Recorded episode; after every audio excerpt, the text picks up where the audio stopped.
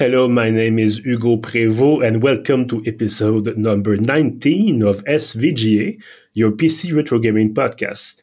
Today, we continue our foray into new games that are heavily inspired by old classics. I'm John. I'm joined by John Williams. Hello, John. Hi. Uh, thank you for being on the show. Yeah, thanks for inviting me. Uh, John, you are one of the two developers, I think, currently working on DORF, which is a real time strategy game. Could you tell us a bit more about the game? Yeah, uh, it's essentially like a uh, like a classic 2.5D kind of Tiberian Sun like RTS, uh, just kind of born out of the fact that not very many of those games still exist. Mm-hmm. So you know, we wanted to develop something like that. Uh, I'm the artist for the game. Uh, I have a background in 3D modeling, 3D animation. Uh, the other developer, uh, Thomas, he is the programmer.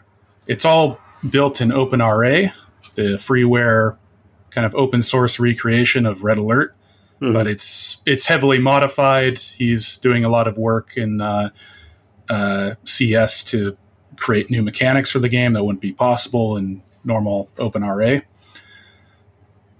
And uh, oh yeah, and yeah, and you you said of course, it, like we said, it's a real time strategy game. Where was there a specific reason? I know you you're inspired by the classics, but did you just woke up one day and decided to to to to put your talents at uh, disuse?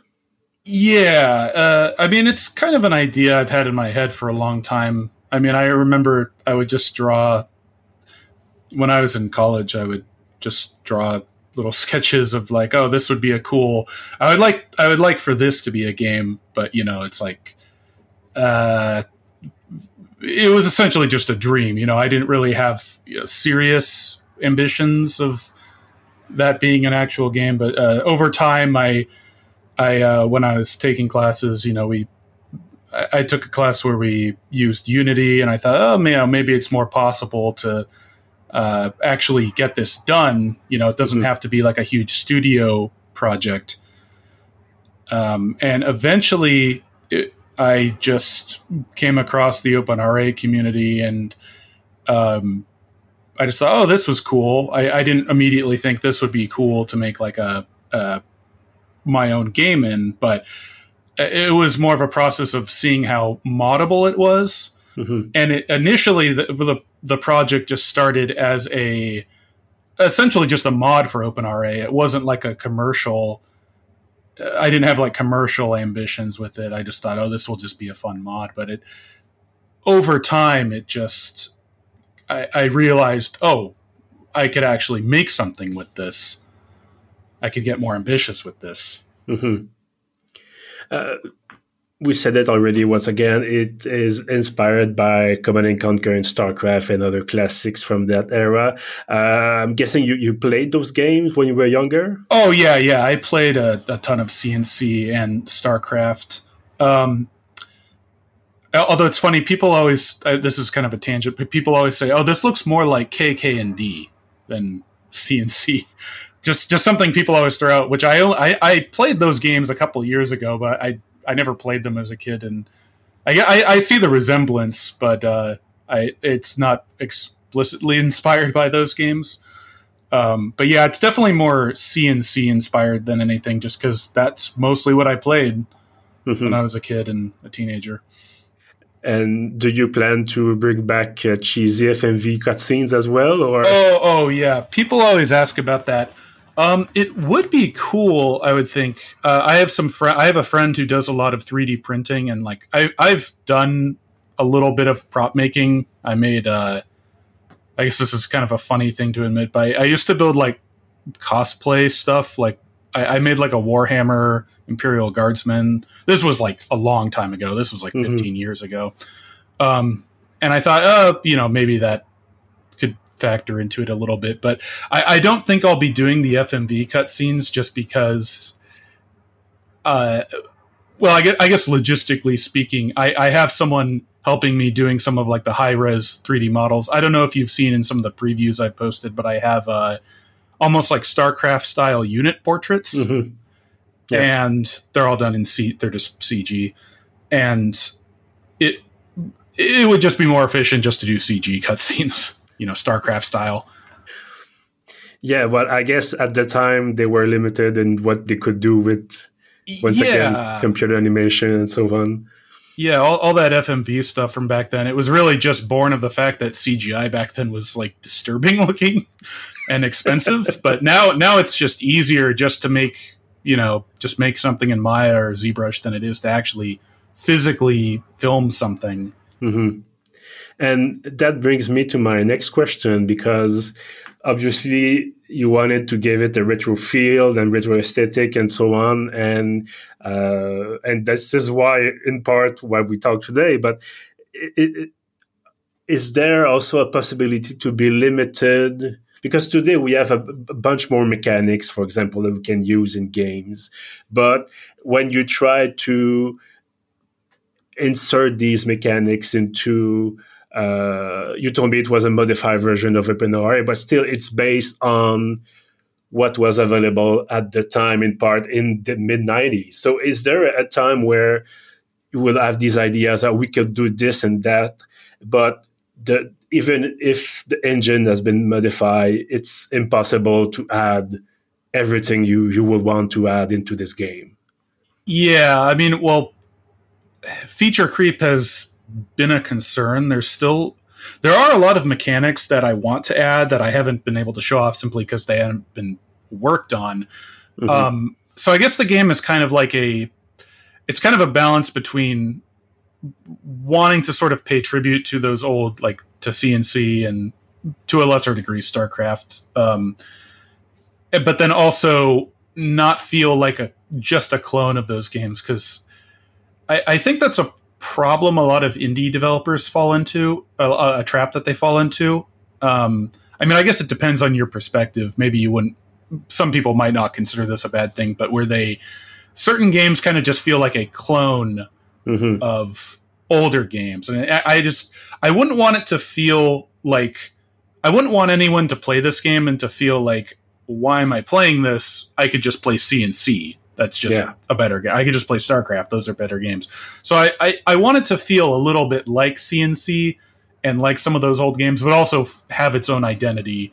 You know, not just visually or maybe in terms of the art style, but just also in terms of mechanics, because there are a lot of things that I haven't been able to show off yet because they're not completed, but um, a lot of planned mechanics we have that will separate it from other RTSs, or there's things that have been in other RTSs but haven't really been in a CNC like game. A, a, lot of it is just taking ideas from other games and mm-hmm. trying to get it to work into one game. Uh, we said this before. You are a team of two people. You do have a Patreon page, but it's you're not getting ten thousand dollars a month. Oh, oh yeah, to create that. Uh, would you describe this as a labor of love? Yeah, um, it's. I would say it's a labor of love. Although I'll admit, I'm not. Uh, how would I put this? Um, I've been in a financial position to basically be able to work on it mm-hmm. for more than I would if I were working full time. Um, and so it isn't. I don't want to come off as just oh I'm just working you know every every free moment is spent working on this game because people always ask me that are you taking a sabbatical i guess in a way i am but yeah a lot of what has gone into the game so far has been paying out of pocket for paying paying tommy my mm-hmm. programmer mm-hmm. and also just the cost of not having a full-time job essentially not that i'm not working at all but it's yeah I, but, I, yeah, I guess to to answer uh, to put it shortly though, yeah, I guess it would be a labor of love though, just because yeah, this is an idea I've had for a long time. Mm-hmm. But I, I, wasn't saying that it was necessarily a, a bad thing. It's just that it's there's a lot of cases where people want to develop their game and funding is sometimes hard to come by and so on and so on and so they are ultimately limited in what they can do yeah and so I, am guessing it's a good thing in the sense that you can have you have the possibility to spend more time doing this project and maybe being less afraid to just have to cancel everything because you have to eat. That's what I'm saying. Yeah, I mean, there's there's been situations like that, um, and that though it's also why I launched the Patreon. Is yeah, it's it's becoming kind of a problem because about a year ago, you know, I guess financially I could yeah I could just continue doing this, but now it's sort of like oh I need I need to finance it. Mm-hmm. Also, lots of people have asked, "Oh, is there a way I can support this project financially?" And I kept putting it off. I kept thinking, "Well, the game isn't really ready, like even yeah. in a presentable way. Like, yeah, I have some units, I have some graphics, but there's tons of key systems missing." And I, I just kept putting it off. And eventually, just a couple weeks ago, I thought, "Okay, you know what? enough is enough. I'm just gonna." Make a Patreon, make a quick teaser trailer, the the trailer wasn't very good. It's just kind of some random gameplay footage with fades, but I just threw just recorded some stuff, threw it into Sony Vegas, and just put it on YouTube, mm-hmm. just just to have something. You also have a Twitter account. This is basically where I found you, actually. Oh um, yeah, yeah. That's definitely where most people have found the account. I found the game. Yeah, and there's a, have been a few videos posted there. Um, what's the feedback so far? Oh yeah, well, there's a lot of hype for it. Um, I, I see a lot of people excited, like, oh, you know, people. Not that there aren't indie RTS games, but there aren't there aren't really that many, and then most of them are 3D. I know I know it's just like a a purely graphical thing, but I, I think there's a lot of love for that kind of like pre-rendered isometric look like not even mm-hmm. just for rts's but you see you see a lot of love for like fallout for like planescape those you know diablo those sorts of games i think it's just an aesthetic that people really like and you don't really see that very often and i, I think there's just excitement just over that and there's so many people that i've seen who've just like oh this is really cool like um, i mean i've had some you know kind of big name people. Uh, uh, Mandalore Gaming uh, found my Twitter account. I thought that was really mm-hmm. cool. He's like, "Oh, this is a really cool project. You know, I'll follow this."